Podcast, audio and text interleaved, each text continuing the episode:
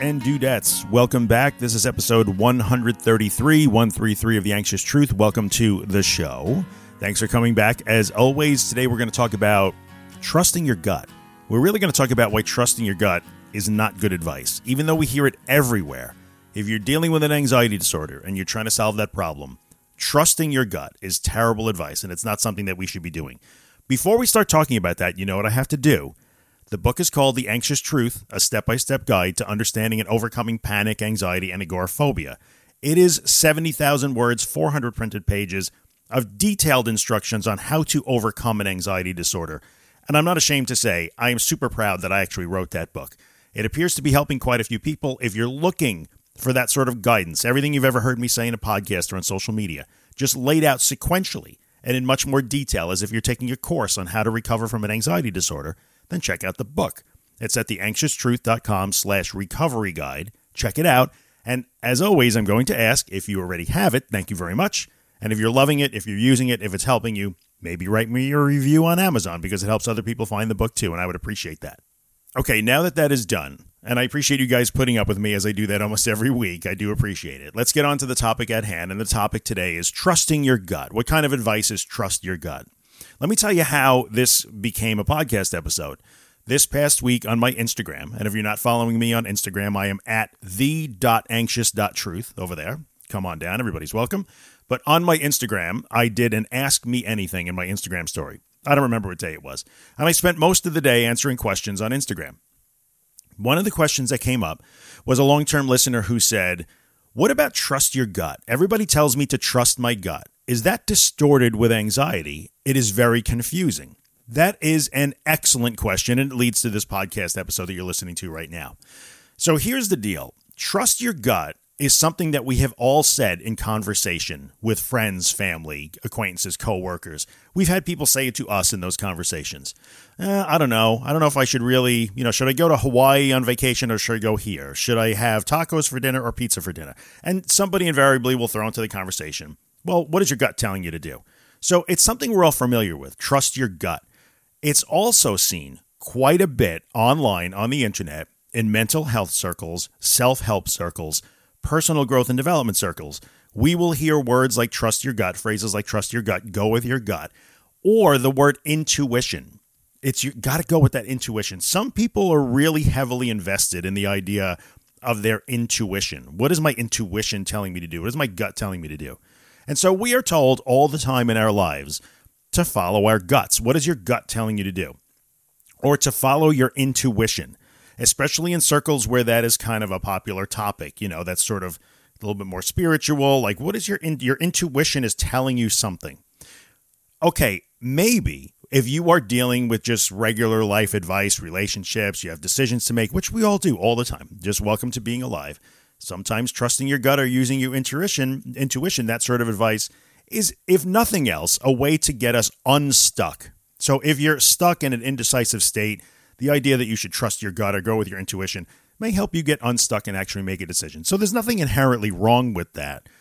However, if you are listening to this podcast, there's a good chance that you or someone that you love is dealing with a real anxiety disorder, something like panic disorder or agoraphobia, health anxiety, O C D, especially those two. When we are dealing with these disorders that I'm always addressing, the advice to trust your gut or go with your intuition is not good advice. It's actually kind of terrible advice. And nobody means to give you bad advice, I'm sure. This just goes back to something that I've talked about quite often, which is that most people don't understand that there is a very big difference between anxiety and anxiety disorders. So when you are dealing with disordered anxiety, which if you are listening to me or generally listen to me, you probably are, that is a whole different ballgame. So people that give you advice on how to deal with anxiety and they use things like intuition or trust your gut are not really, they're not understanding what problem you're trying to solve.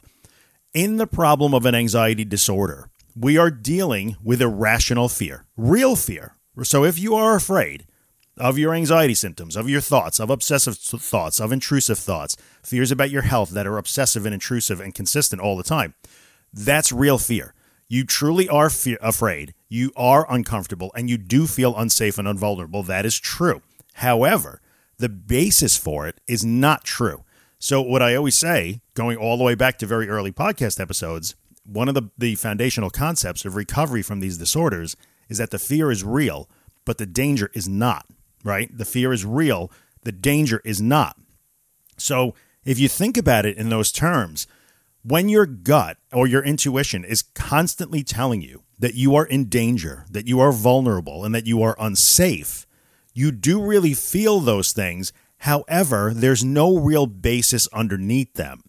And in most of these cases, let's take panic disorder and agoraphobia, for instance, the danger that you now, what you have called danger, is feeling afraid itself.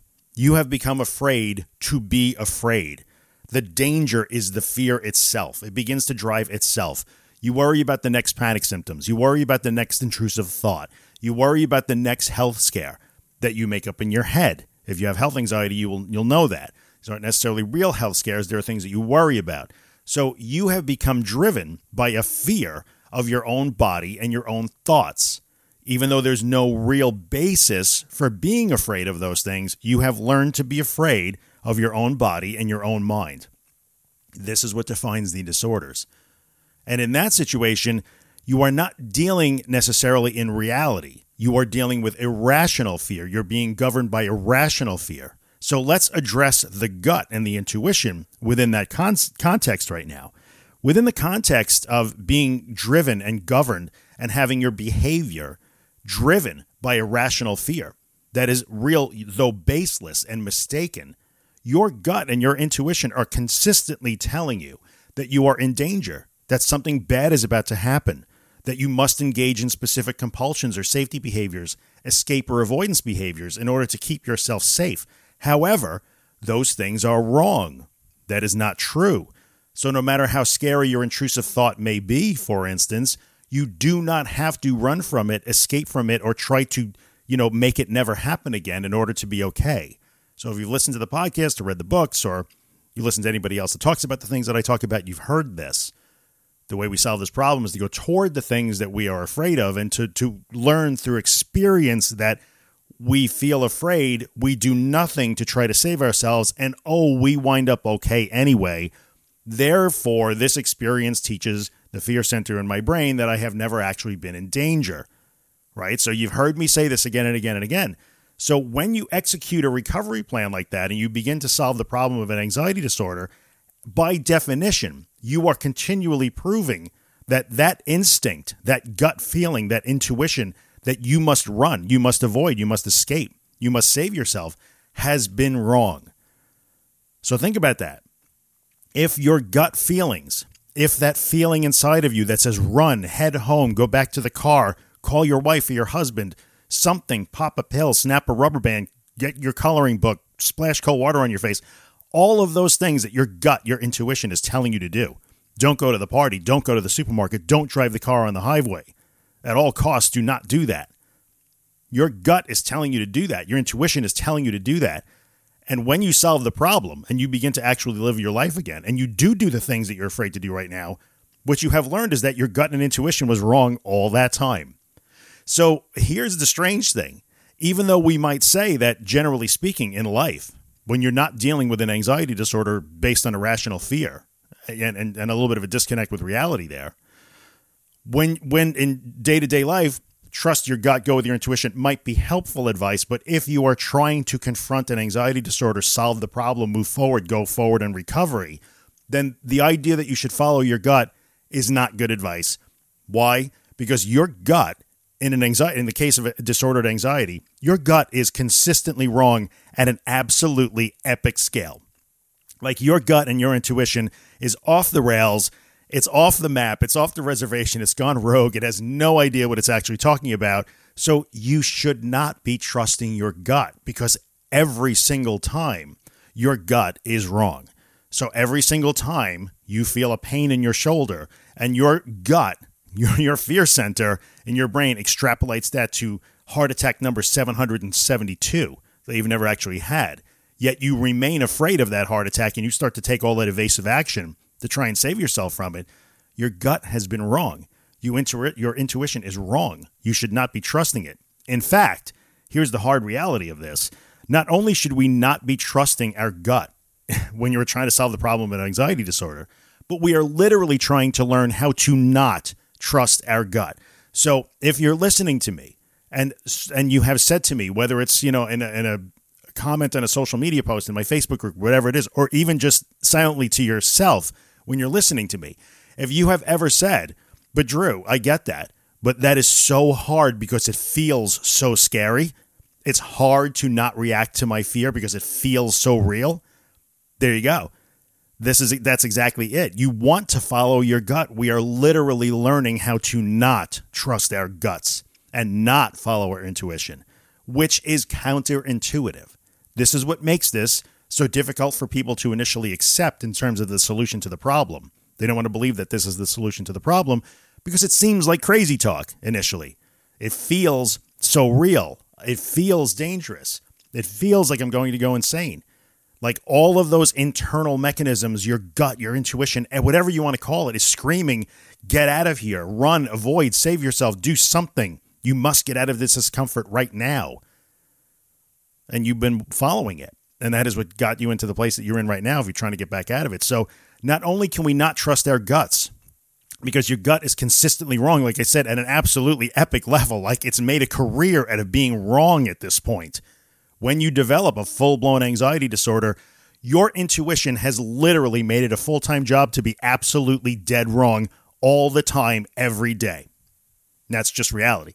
And that, that is sometimes hard for people to understand, or to, they even don't, they don't like when I say stuff like that.